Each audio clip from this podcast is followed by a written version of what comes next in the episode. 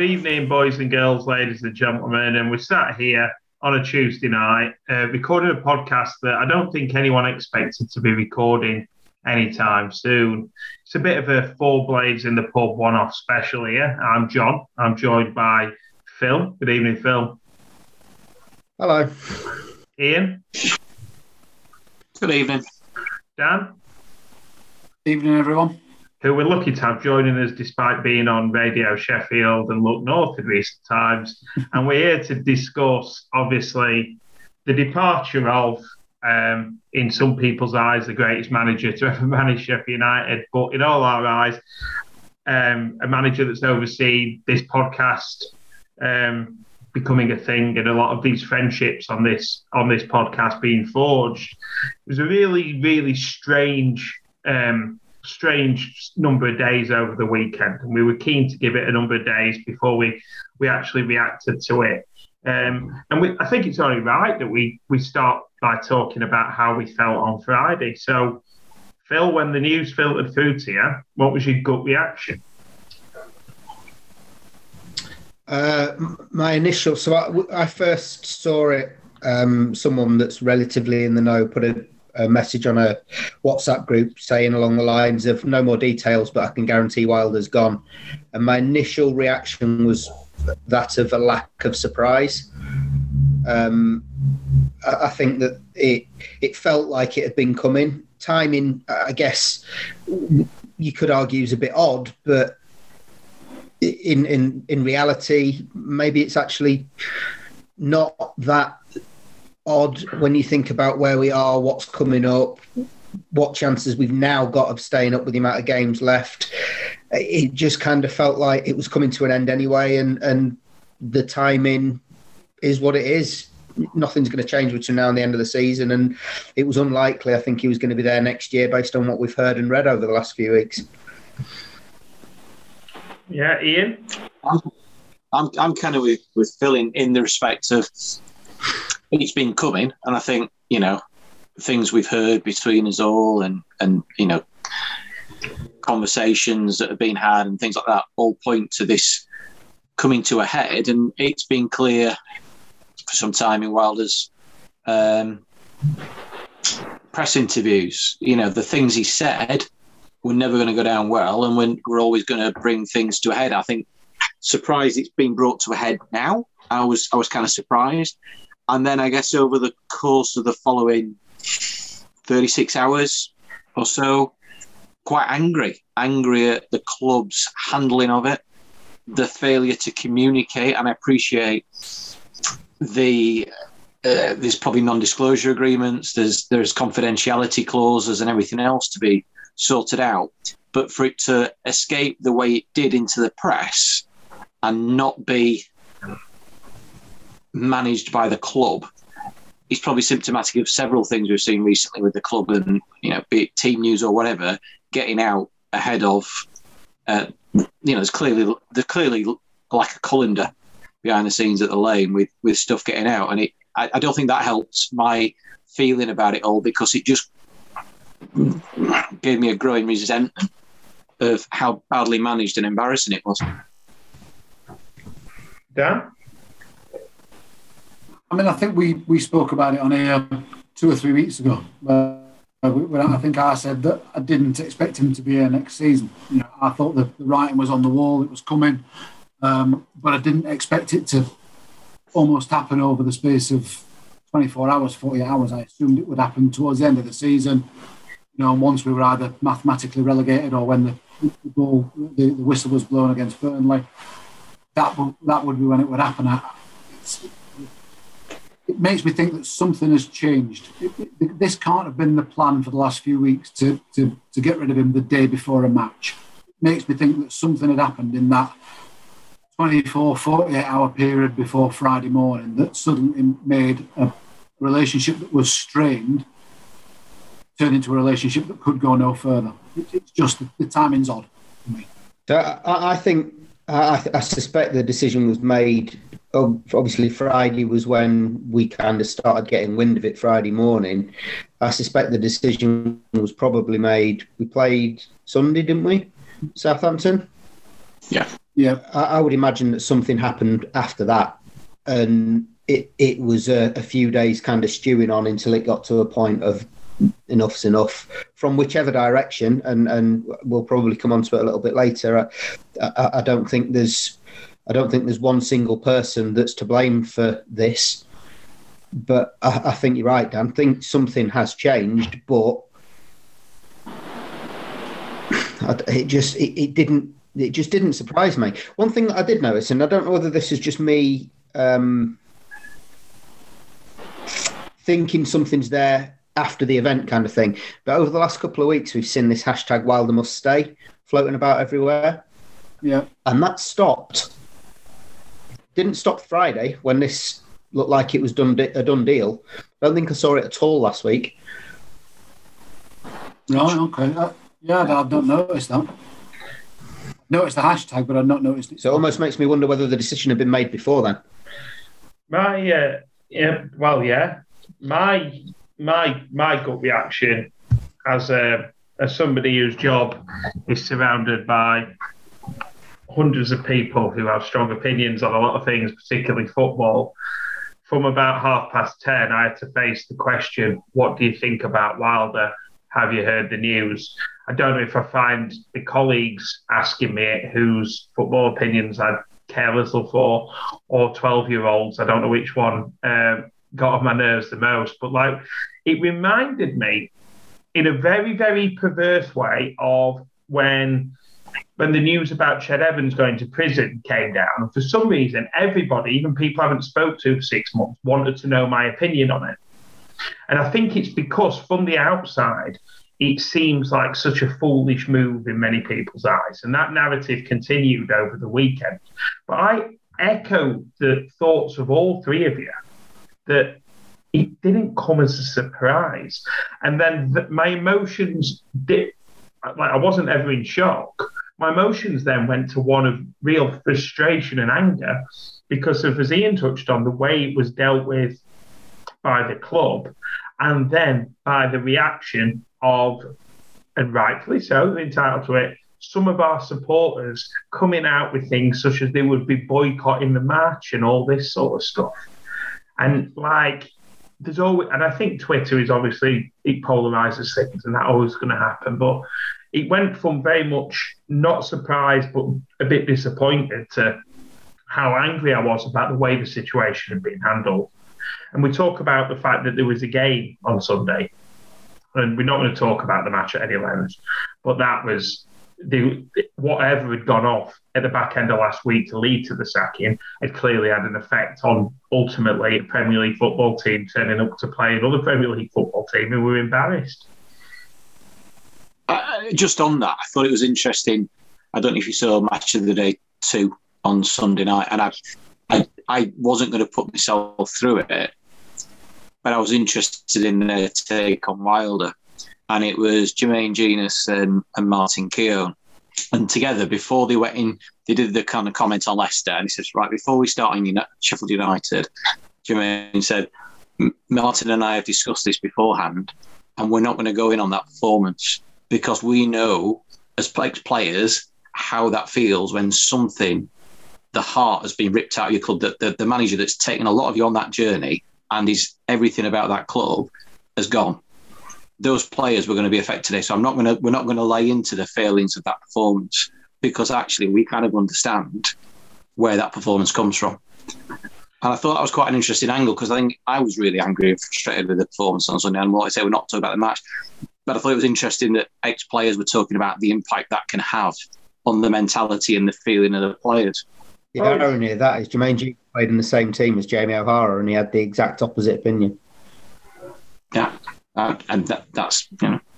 I was relieved that Martin Keown was able to make sense of something. It's something that seems to escape him every other time he speaks.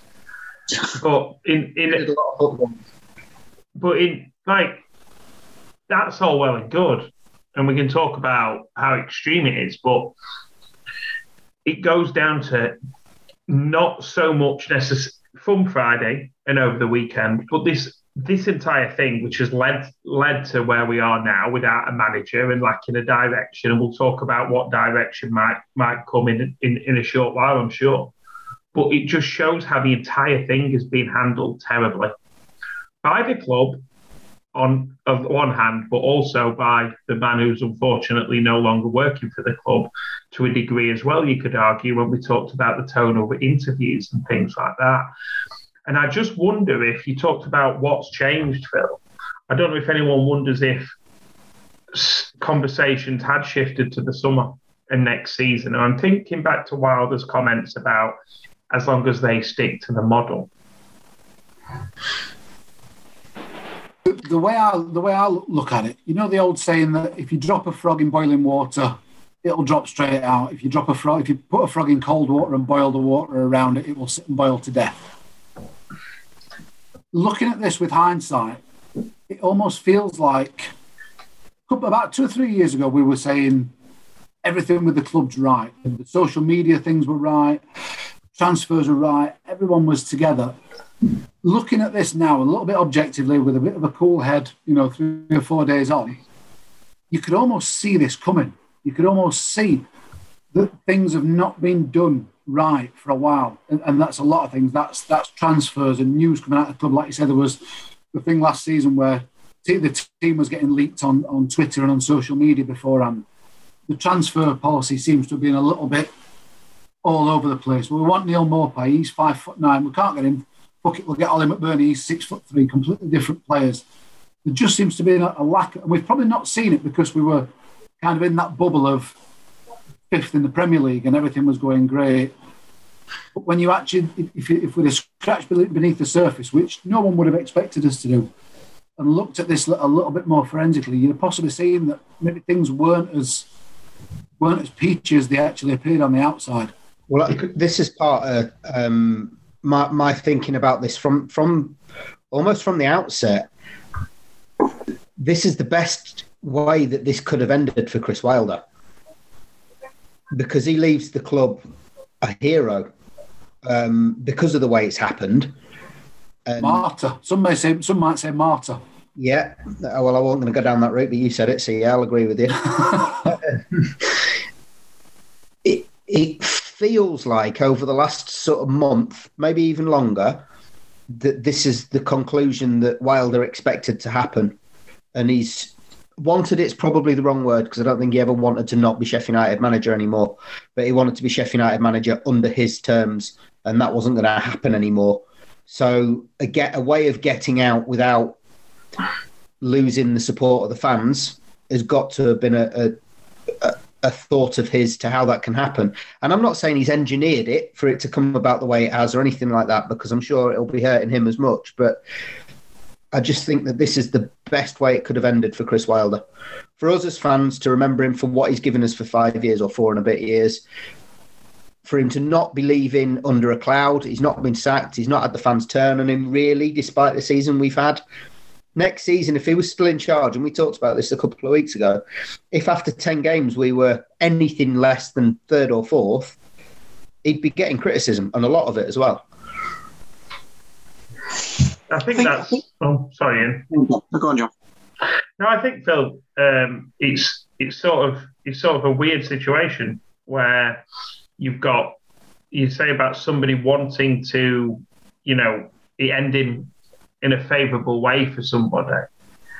Like, it's almost, the murmurings that have come out from Wilder in interviews have highlighted problems that, I mean, we've all probably heard similar, like, rants in leaving speeches at work. Them in accounts, they let you down and all. We've talked about how with the criticism of accounts. Sorry, not accounts. Them in HR, yeah. But hey, our maths works in accounts. HR. But, being counters.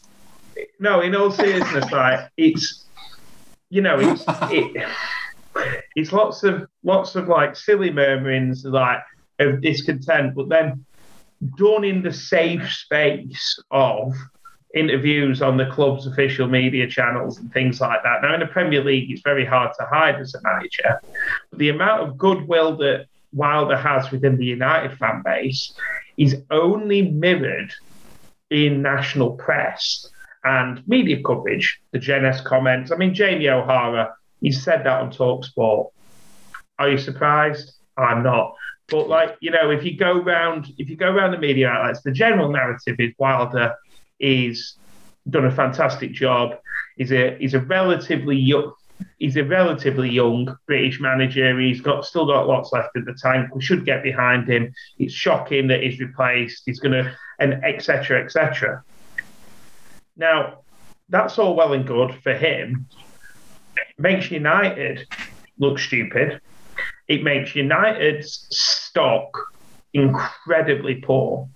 Now, if you're going to align us to clubs who have dismissed money, clubs who've gone down dramatically from the Premier League, Derby never recovered from it. Look at Sunderland and how much money and how many established managers went through the door there, and they've still not got it right. They probably just got one that might get them back to the Championship. And you look at clubs like that where, look at Villa when they went down. How many times did they get close before they even came close to getting back? But these are like Sunderland and Villa and Derby to it, maybe, if not similar, are clubs that rely on bigger clubs. We look ridiculously stupid, and our stock in terms of an appeal. Now, as a blade, I could sell the club to anyone, or at least attempt to. But when you see it being dealt with, and part of the reason the manager managed to position himself in a way upon the exit to look relatively, he has to an extent thrown the toys out of the pan, but he's not kicked off majorly. I think, like you say, he leaves us in a good position, and unfortunately, and I don't know if it was his intentions, I don't think it is, but his beloved blades are in a very bad situation because of the terms of his departure. It's not just the terms of his departure. I listened to Blades Pod this evening while I was walking the dog, and Andrew kind of made a really good point, saying as good as it's been, the fact that Wilder's fingerprints have been on everything, it's actually left us. The fact that he leaves now, whether he left because he was sacked, whether he left because he got poached by Man United, either way, at some stage he was going to leave. And if you've got one bloke in any organisation that is key to everything, and he leaves, that puts you in an awkward position, because you've then, it's a big void to fill. You know, if you spread that work out and you've got people who can cover, it's suddenly not just big shoes to fill. It's an almost impossible job. And in football, you haven't got a key man risk insurance.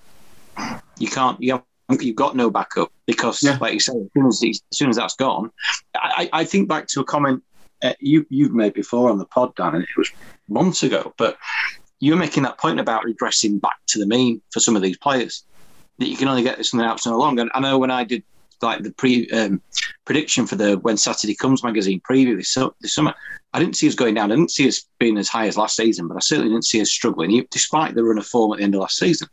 I thought there's a point where we've just tired, we've not got back into it, but we'll be fine. We've got enough about us, we've learned from it, but we haven't this season.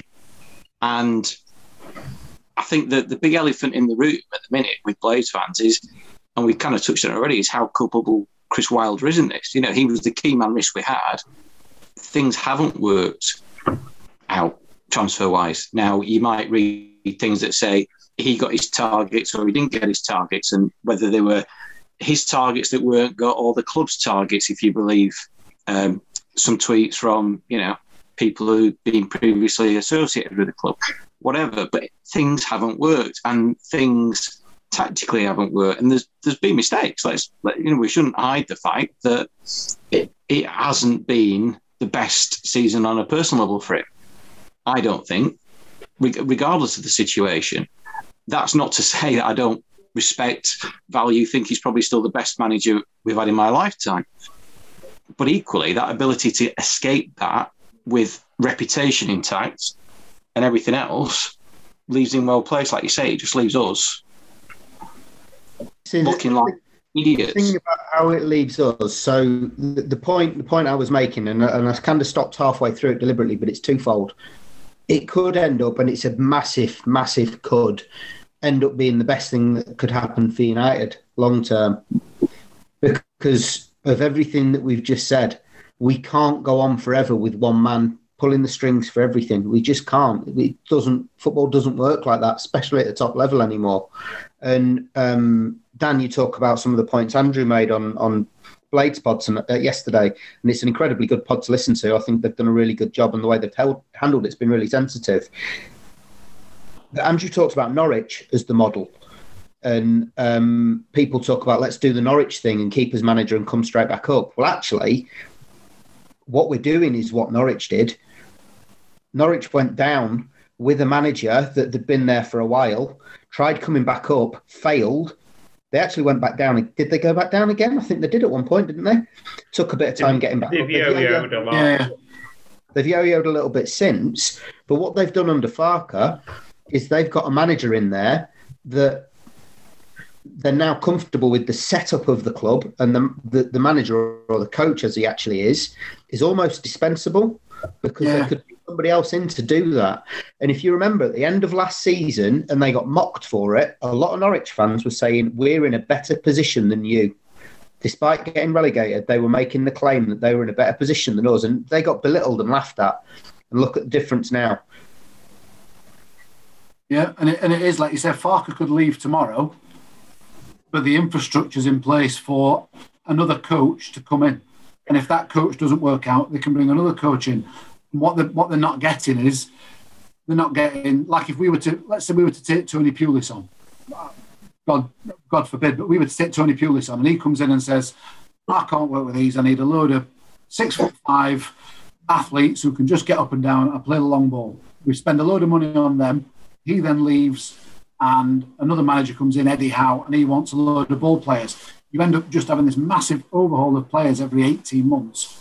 Whereas with Norwich and other teams like that, you bring the coach in to suit the players you've got, the model you've got, the transfer model you've got, and it gives you that continuity. So you're never risking losing a manager either being sacked or being poached by someone else. It shouldn't have that big a detriment to the running of the club. I think the Norwich, you talk about the Norwich model, a similar model which maybe wouldn't work because I think there'd be too much frustration every time a decent player went, is obviously the ultimate director of football setup is to invest heavily in the scouting network like Brentford do, and bring in players that you know are not going to get a chance but have that raw talent. But they obviously at Brentford now, that's not done on scouting, John. That's done on numbers. Well, it's performance analysis which feeds into scouting, isn't it? It's the same. It's muddy ball in the traditional sense, isn't it? But what I'm saying is a model like that where your recruitment actually has, you know, it's not square pegs in round holes. You don't end up with Keane Bryan, Jack Robinson, etc. to play in Jack O'Connell's position.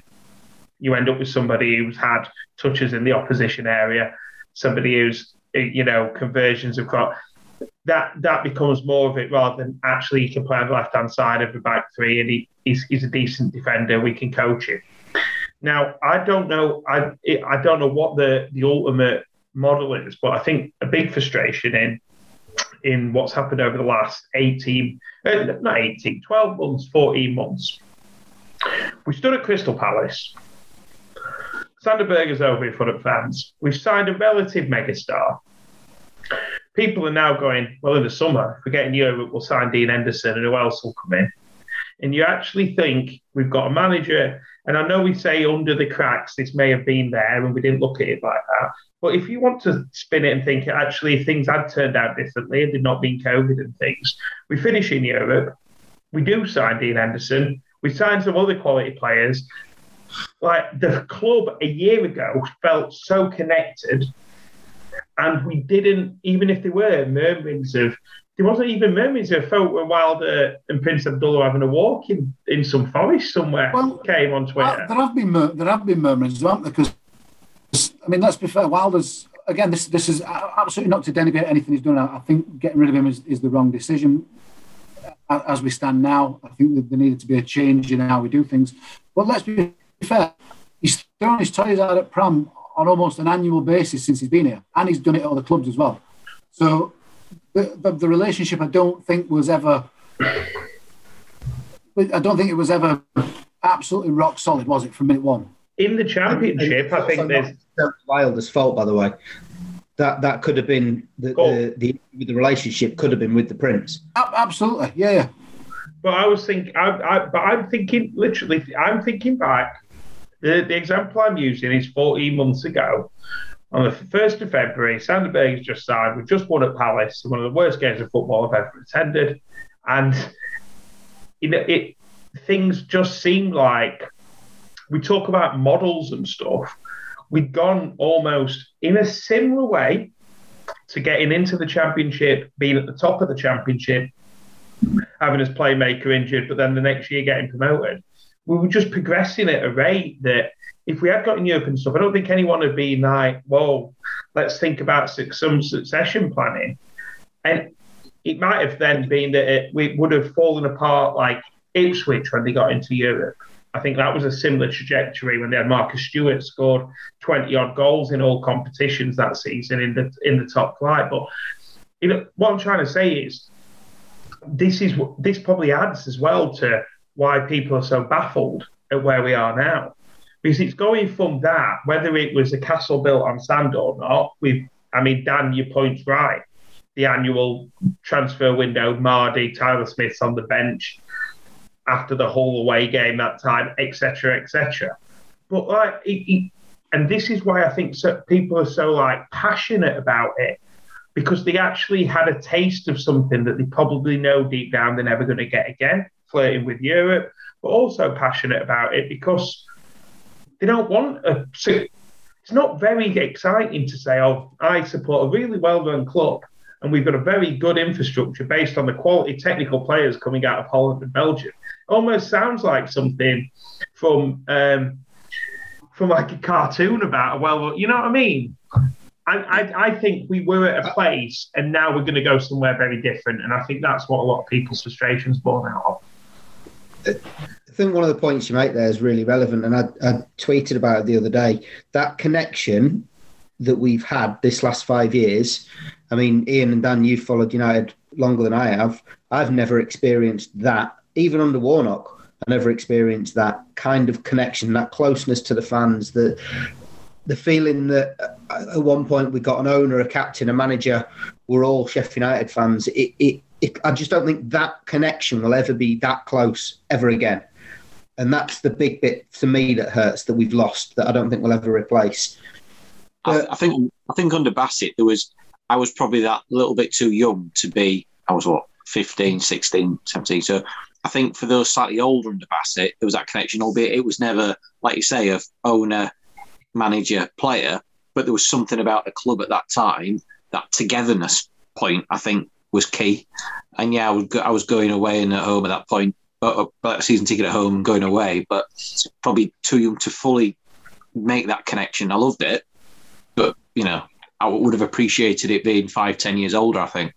Yeah. But you're right. I think there was an interesting point. One of my colleagues at work said to me today was, he said, his dad turned round to him and said, oh, I'm 60. He says, these kind of things come up every 30 years at United. You know, every 20, 30 years, I could be dead by the time this comes out again. And I was like, shit, I'm 46 now. I could be, you know, it feels like that I've had my two shots at it maybe. Like a generational thing, like a once in a generation thing.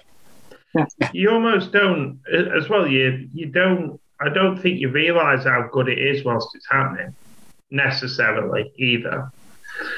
Because, you know, you can support a football club who's a lot less successful than us and still have a deep connection to the club, a deep connection to the players and things like that. Who is it who stayed until they got relegated? Like Ipswich had been in the second tier for the longest period without being in another league, haven't they? Or it was Ipswich. Yeah, and you know, you talk about a club like that, but they've been in Europe and stuff like that we've never experienced.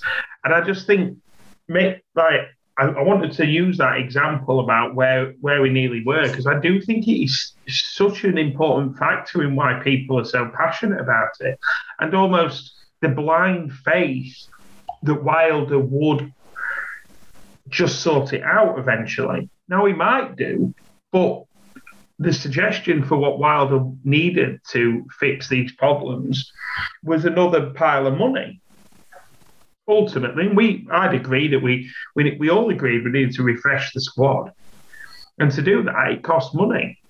So do you think that the finances with sustaining a sort of title charge next season, because he wasn't just talking about, I'll keep these players, a few loans will be fine. I think he wanted to bring in some other bodies.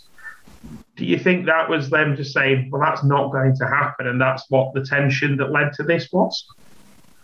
Don't think he did. If everything I've read suggests that he wanted to keep the squad together and add 2 or 3 good quality Premier League loans, like a Dean Henderson level loan next season, 2 or 3 of them. And I think he thought that'd be enough. I think what it hinged on was keeping hold of the players. That seemed to be what was the crux of it. Because I would imagine there'll be bids in for 2 or 3 of our players at the end of the season. I think he was hoping that we could keep hold of them and kick on from there.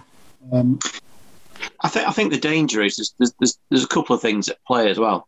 I think there's this expectation, and rightly or wrongly, that when someone buys a football club, they're going to put in their hand in the pocket and fund it and make the best of it. I think it's become apparent that the Prince isn't doing that, in that he's, the money we're spending is money that's been generated by the club. I think the other side of it is, Wilder's touched as well about, I think the academy was a big part of that, and getting the academy fixed up. And, I've read things this, you see things in message and stuff about Berger rehabilitating outside the club and things like that because of the facilities. Don't know if that's true or not, but these things all seem to spin out at this kind of time. But fundamentally, he's talked about the need for an academy. There was the footage of them all up at Lightwood, up at Norton, looking at the site there for whatever reason, at one point, and nothing's happened. Plans were submitted, weren't they, for the first team? I get COVID. I get COVID as an impact. It has an impact on any business financially. You readjust. Your spend is limited in some ways. Depending on what you do, you can't do some of the things you'd normally do, and ultimately, United have lost a not a major income stream, but we've lost an income stream of gate money and commercial that's probably 20 million a year. So if there's no one putting that money in beyond what we're generating, that's 20 million less this season, probably half of that last season missing again. I think I'm not sticking up for the Prince and anything here. That he's the owner. He'll do what he wants. We can't influence that. And I think there's a lot of anti-board, anti-Prince sentiment at the minute around. We got a tweet from someone saying, "Can you? We really want you to push this agenda. He needs to be challenged about this." I'm not sure what that's going to do. We are where we are. He's not going to bugger off. He's not going to leave at this moment in time. We have to accept that we're in a situation where the finances aren't what people might want them to be. And that's exactly what it is. And in light of that, Ian, at the end of the day, this is a Sheffield United podcast to primarily talk about Sheffield United. And on this occasion, we're taking time to discuss a manager leaving.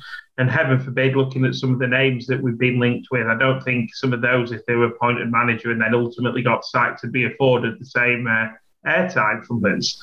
But it's not about, this is a discussion, an open discussion about how we've ended up in this place. And I feel like it's very easy to try to push an agenda about this has happened and it's all unfair. Now, lots of things have obviously come together at the same time to get us to this stage. And you're the first one, actually, Dan, that said it on this pod. You said a few minutes ago, you said, I don't think he should have been sacked at the moment, despite things needing to change. And I think that's a viewpoint we all share. And I was just wondering if anyone's talked about our raw emotions, and we've gone off on various tangents. Did any of you experience a sort of change in your emotions from Friday morning to where we are now? I've gone to acceptance. And it probably comes through what I've just said, in that I might not like where we are now. I might not like the fact that Chris Wilder is no longer our manager. I might be fearful about what the future holds for the club and who's going to fill those shoes. But there's sod all we can do about it, genuinely. You're not going to change a Saudi prince's mind.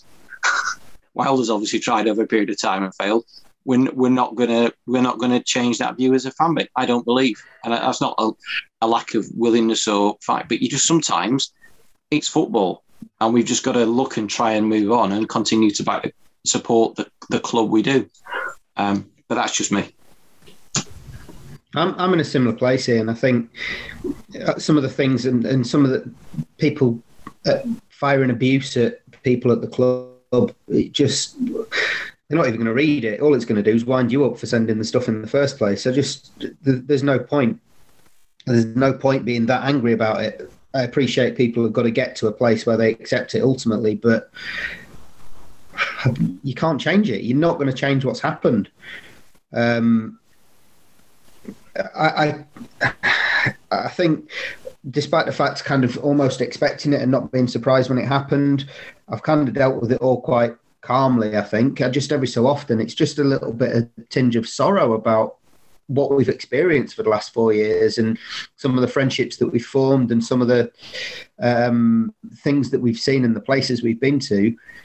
I don't see it happening again sometime soon, and that's the sadness that comes out of it. But ultimately, I've accepted the plight. We are where we are. We can't do anything about it. And in all honesty, nobody knows what's going to happen a year from now. A year from now, we could have got a manager that none of us like when he's appointed and be top of the championship. We could also be bottom. Southampton were in a not the same situation, but obviously they had a similar sort of meteoric rise to us under Adkins. He took them from the third to the championship to the Premier League, established them there. And they got rid of him. And the Southampton fans were absolutely up in arms. This is disgraceful. This is, and they appointed Pochettino. No, I'm not saying we're going to do that, but what I'm saying is, while we're disappointed it's come to this, and while we all wanted Wilder to stay and we wanted him and the Prince to work the differences out, because I think going forward, had they have worked the differences out, we could have re-established ourselves. Like you just said, Phil, no one knows what's going to happen. We could appoint a manager, like you said, that no one's heard of, that no one fancies. They could be the one that kind of turns it, they could be the next big managerial thing. They could be the next big thing out of Europe or South America or wherever it is. And it's, while we're annoyed, we're all Sheffield United fans here. Like I said, we're Chris Wilder fans and he's done well for us. But I don't know. I know of at least two of us on here that have got Sheffield United tattoos. I don't know any of us that have got Chris Wilder tattoos. And I know that's a fairly. There'll be blades out there that have. You are.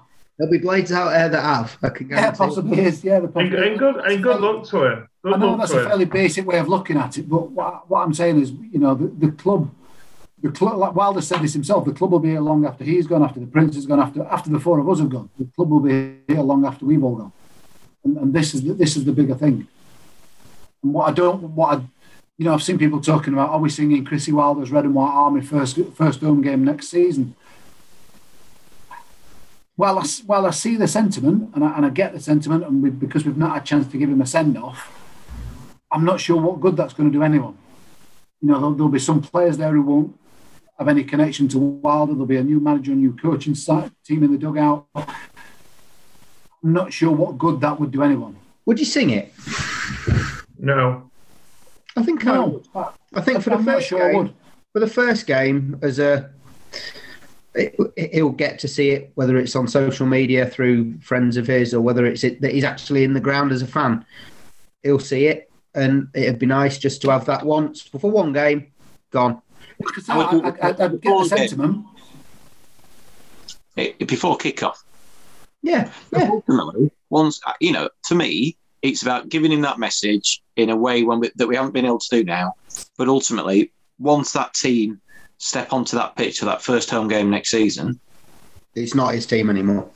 We've got to get behind that team and that management team there, and I don't think that's the way to do it. So I agree. I would probably sing it, but I'd want to be doing it in that moments before the team come out and get that across, loud and clear.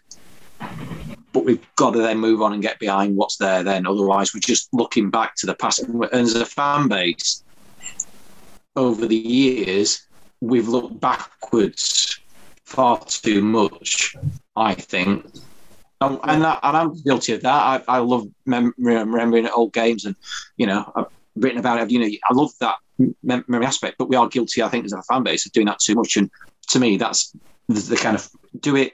You cut it off, but we've got to get behind, because ultimately we've got to get back to where we were. We're part of the reason we got to where we are. The fans being as close to the club and getting behind them the way that we did are part of the reason we got to where we are. And we need to be part of the journey going forward.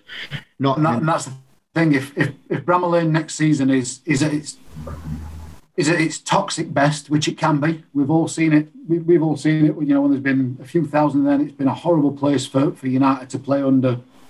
Fair enough, under some awful managers and some awful players, that's only going to exacerbate an already poor situation. Like I said, people have got to put, and I get there'll be some of Wilder's friends there who just can't get used to not seeing him in the dugout. I completely get that.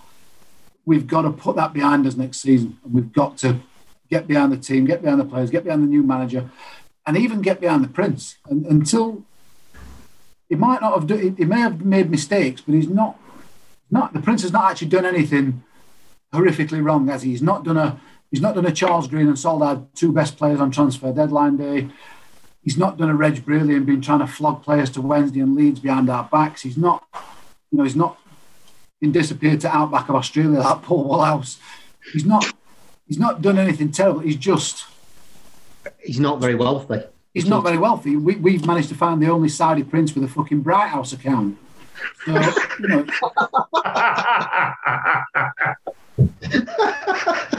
That's the launch quote for the pod.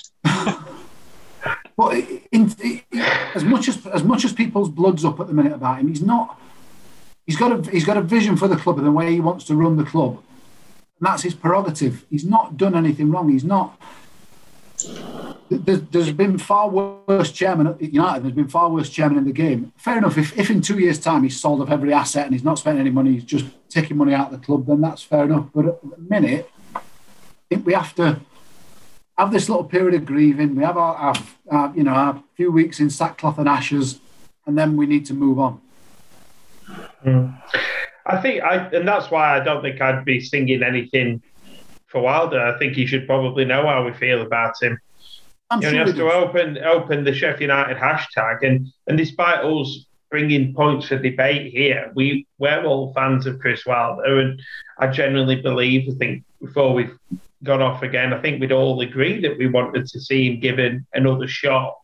He was the ultimate one to get it right. Last time we were relegated from this division, the best placed man to get us back there at the first time of asking was dismissed.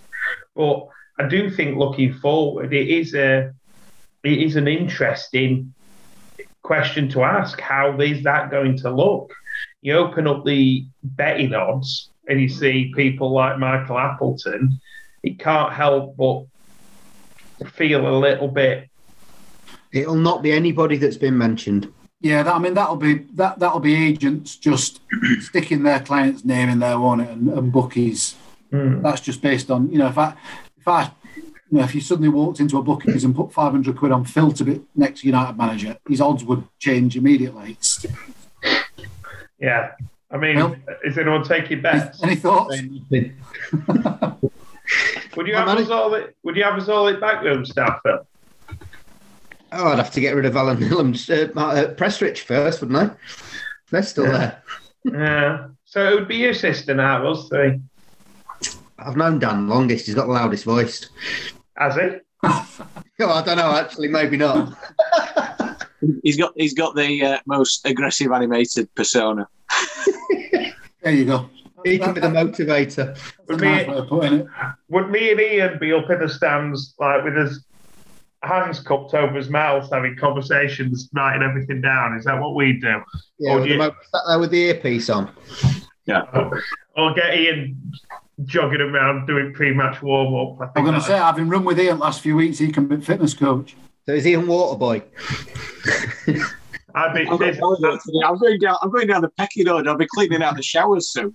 I'll be physio, and I'll run on much quicker than Wednesday physio. But like in all seriousness, for me, something struck home today before I came on after I'd had my tea, having a little nosy on Twitter. when someone like Lee Bowyer goes to Birmingham, and compared to the names you've been linked with, you actually see him as a reasonable up-and-coming manager that wouldn't have been horrendous. I'd have him over Appleton and all them after the magic he did at Charlton. But they got them up first time. I know they ended up getting relegated, but they didn't have a pot to piss in, did they? But it's going to be very interesting. And if we do go down, which it looks like we will, the sort of director of football role with, buying. I'm going to say if we do go down, we're down, John. Yeah. I was the first one to say we would go down. I know we're down. But in all seriousness, if we go down that, you never know. I think that's the only hope of actually being top of the championship this time next year is to bring in a number of players who we haven't heard of. Unearth the 25-goal-a-season striker or a winger. But what is interesting looking forward about the squad, with the players that are leaving, we've got a very tactically rigid squad. So in order to come in and play any form of style that has width in the top end of the pitch, you're potentially looking at bringing 3 players in there. It's quite an undertaking for somebody. We talked the other week on it might have been on the last pod, and I was saying I wasn't sure if we'd now got the academies and everything else. But so I read something this week saying that all that United World thing and through the academies, he's now trying to play that same way. So again, it's not just there's a shift again. If that's true, and I have to admit, I don't see our academy games, so I can't comment on the lineup or the formation, but there's a shift there again. And it's about having that way of playing that permeates throughout. There was a goal that the under-23 scored a couple of, I think it might have been last week. Yeah. It could have just been our first team in its pomp. Probably like last season when we were playing and nutmegging players to O'Connell and the overlapping centre-back. Everything about it just looked like us at our best under Wilder. So there must be a bit of that. As for the other teams in the United World banner, that's part of the thing that people have got the hate on the Prince about as well, by the way. The fact that he seems to be prioritising clubs in other areas of the world than us, who the whole project should be for. But as for how they play, surely it's got to be horses for courses to a degree, hasn't it? I don't know. Yeah. But you bring players through. I mean, I often thought you're buying into Belgium. At one point, you're buying into Belgium and France to bring players in by Africa. Now, that may not be the route that's possible anymore in the new world, but that had some merit in it. It had more merit in it than McCabe's plan for world domination. But can I ask a question then? In light of all this kind of, who's going to come in? What did you make of the Tyndall situation? I don't. I kind of wish I hadn't heard Blades Pod today, because Ben called it exactly as I saw it, that he's clearly Betis's mate, and Betis has just called his mate and said, we need some help, can you come and help me?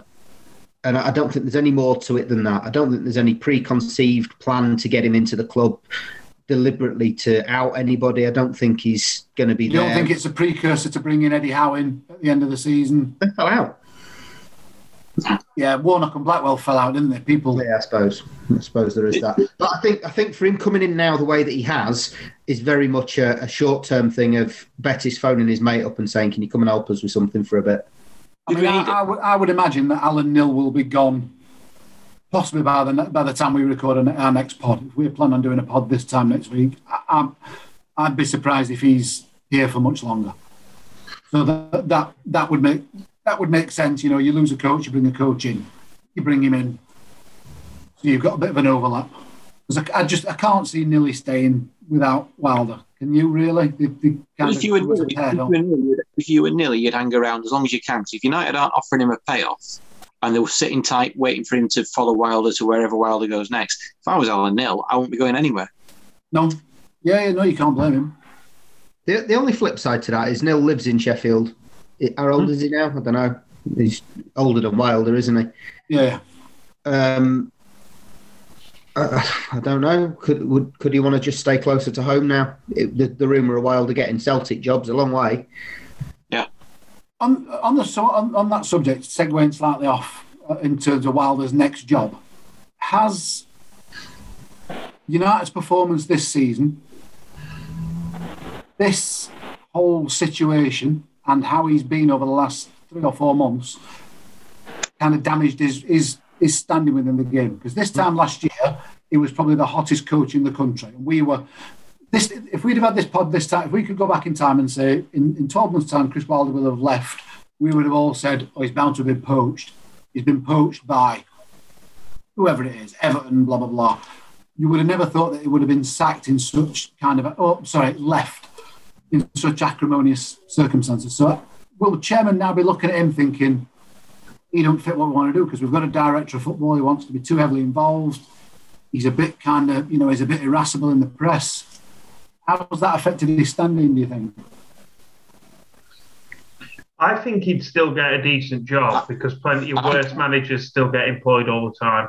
And I know that sounds ridiculous, but a lot of managers that make more consistent fuck-ups than Wilder seem to not go without work. I'm talking about your usual merry-go-round of your Allardyces, Pardews, Bruces, people like that. I'd say Wilder's stock's still higher than that, and I'd say they're almost just like jobbing managers, aren't they? But that surely they might be down, but like surely someone will take a risk on somebody who has done what Wilder's done with United. So, for example, Palace. If the Palace rumour that's knocking about and Roy goes upstairs in some capacity, that goes against the director of football. And that's the point. If he goes into a club that's either got a director of football or wants to install a director of football, the first question the chairman's going to say is, it's well known that you left Sheffield United because you didn't want to work under a director of football. What's changed? Why did you risk your dream job and not work under a director of football, and why are you suddenly happy to work under one here? It's that sort of thing. They're going to be questions that the chairman are going to ask. And the first time the chairman says, no, you can't have 10, 20, 30 million for this player, is he going to be starting to get, pelters in press conferences? I'm not saying he won't, but I'm just wondering whether it'll make chairman... It'll definitely make him think. Yeah. I mean, you talk about Palace. Simon Jordan this week, albeit on TalkSport, has been quite damning of Wilder in the way that he's been. There could be something in the fact that there's a relationship there with the Prince, possibly, but... are other chairmen going to look at that in the same light, that my manager wouldn't talk about me like that because I wouldn't let him? Add to the fact that we're going down as one of the worst Premier League teams in history. The question was, has his stock diminished? Yeah, it has. I don't think you can argue against it. It can't not have, can it? No, I think it has, but I also think that, I do think he will be able to, I don't see him rocking up at somewhere. I don't see him going to like Bristol City. I can see him, if he is in the Championship, it will be a top end job. And if it is in the Premier League, it might be Celtic, it might be Palace. I don't see him going and managing abroad, certainly. I can see him at West Brom. I can see him at West Brom next season. If rumours are believed, he was offered that West Brom job before, so. They obviously weren't put off by what they'd seen up to, whatever it was, a month and a half ago. Yeah, that's not that long ago either, is it? We've talked about the relationship being not necessarily great for a while. There's been other clubs sniffing round him that we were dismissive of for quite a while. There must have been a reason why they'd got wind of, there's a chance we could get this manager. There must have been more to it at that time. Sunderland, they were in League One and we were doing well in the Championship, came out. Yeah. West Brom this season. Rumoured. I don't know. It makes you wonder if this has been bubbling under for a while, doesn't it? It just adds more weight to it. Yeah. I said about it before Christmas that I thought he'd walk to save his own reputation, and the fact we'll never know who's pushed the button, whether he's done it or whether the Prince has done it or whether it is genuinely mutual. But the fact it's gone on this long. It has affected his reputation, and it's sad that it has. I'm just glad that it hasn't affected his standing amongst United fans for the most part, because 99.9% of your blades still love him, as we all do. Mm. Yeah, I mean, and then in terms of who could be United's manager, I don't think it's even worth speculating about that much, too much. I know I broached it a while ago when I mentioned about Bellew and people like that, but I generally think we're going to be fishing probably in a very different pond So we have been done before. We might end up having a manager which has a translator. Also, these are things that could happen to us that we've never had as a fan base before. Like, we've never had a foreign head coach, and for a big English side, that's really uncommon. Like, it really, like, you know, I'm trying to think of a club the size of United who's never had a foreign manager.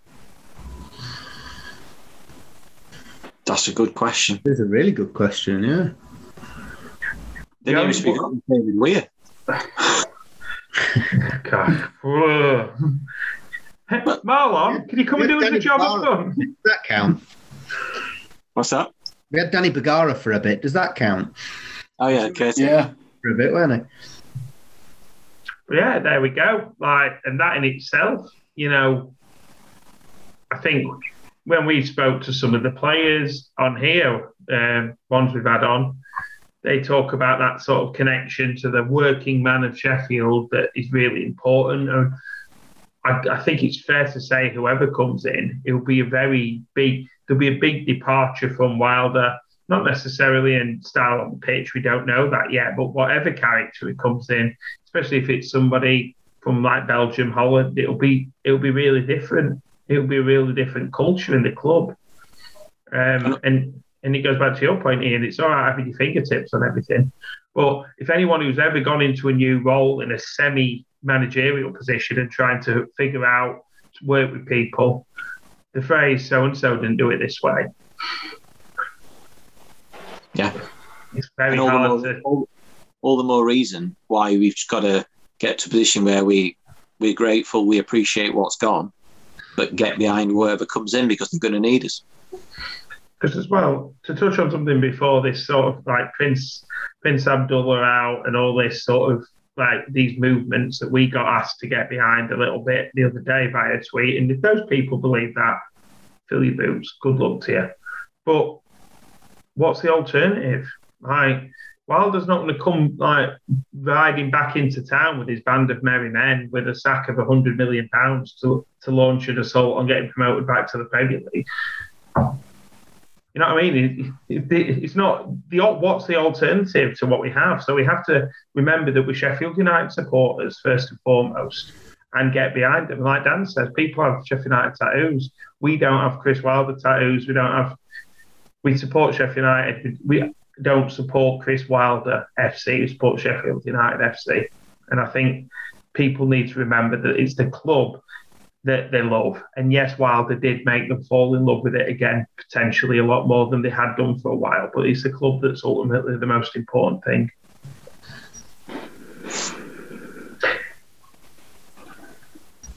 I believe today that, which seemed like quite apt, Cookie Monster from Sesame Street has tweeted today, "Me no cry because Cookie is finished, me smile because Cookie happened." And I think that just kind of sums up how we should all feel. I mean, I like cookies as well, Dan, and I always think back to how good they were. It's been good to talk about it. I enjoyed it a lot more than I thought I was going to. I've been dreading it most of the afternoon, to be honest. I text you all about 6:30 to say I think we all feel a bit the same. But yeah, whatever the future holds, we'll be supporting United because that's what we do. And we'll be back maybe next week, but in the not too distant future, to rather than talk about conspiracies or theories about what has maybe gone off and how we've ended up here, to actually talk about what happened over the last 4.5, 5 years and relive some of those good times we had when Chris Wilder was the manager and have a bit of a look back. It just didn't seem right to do that tonight. So, no, I think that's for a separate night, like you say, when the dust settled and the kind of raw emotions come out of it. So there's a game coming up soon, which we might talk about, but the one on Sunday was pretty dreadful. But Dan's available, as you know, for media appearances now. You charge a nominal... Dan, is it a nominal? It's a nominal fee, isn't it? But it's nothing... It's not bad fee. Yeah. I mean, we had to send Dan out to talk to the radio and the TV. Notice I said and the TV, not just the radio there. But we really appreciate the listeners, and we'll try to do it we'll try to keep the faith. You should too. Up the blades. Up the blades. Up the blades.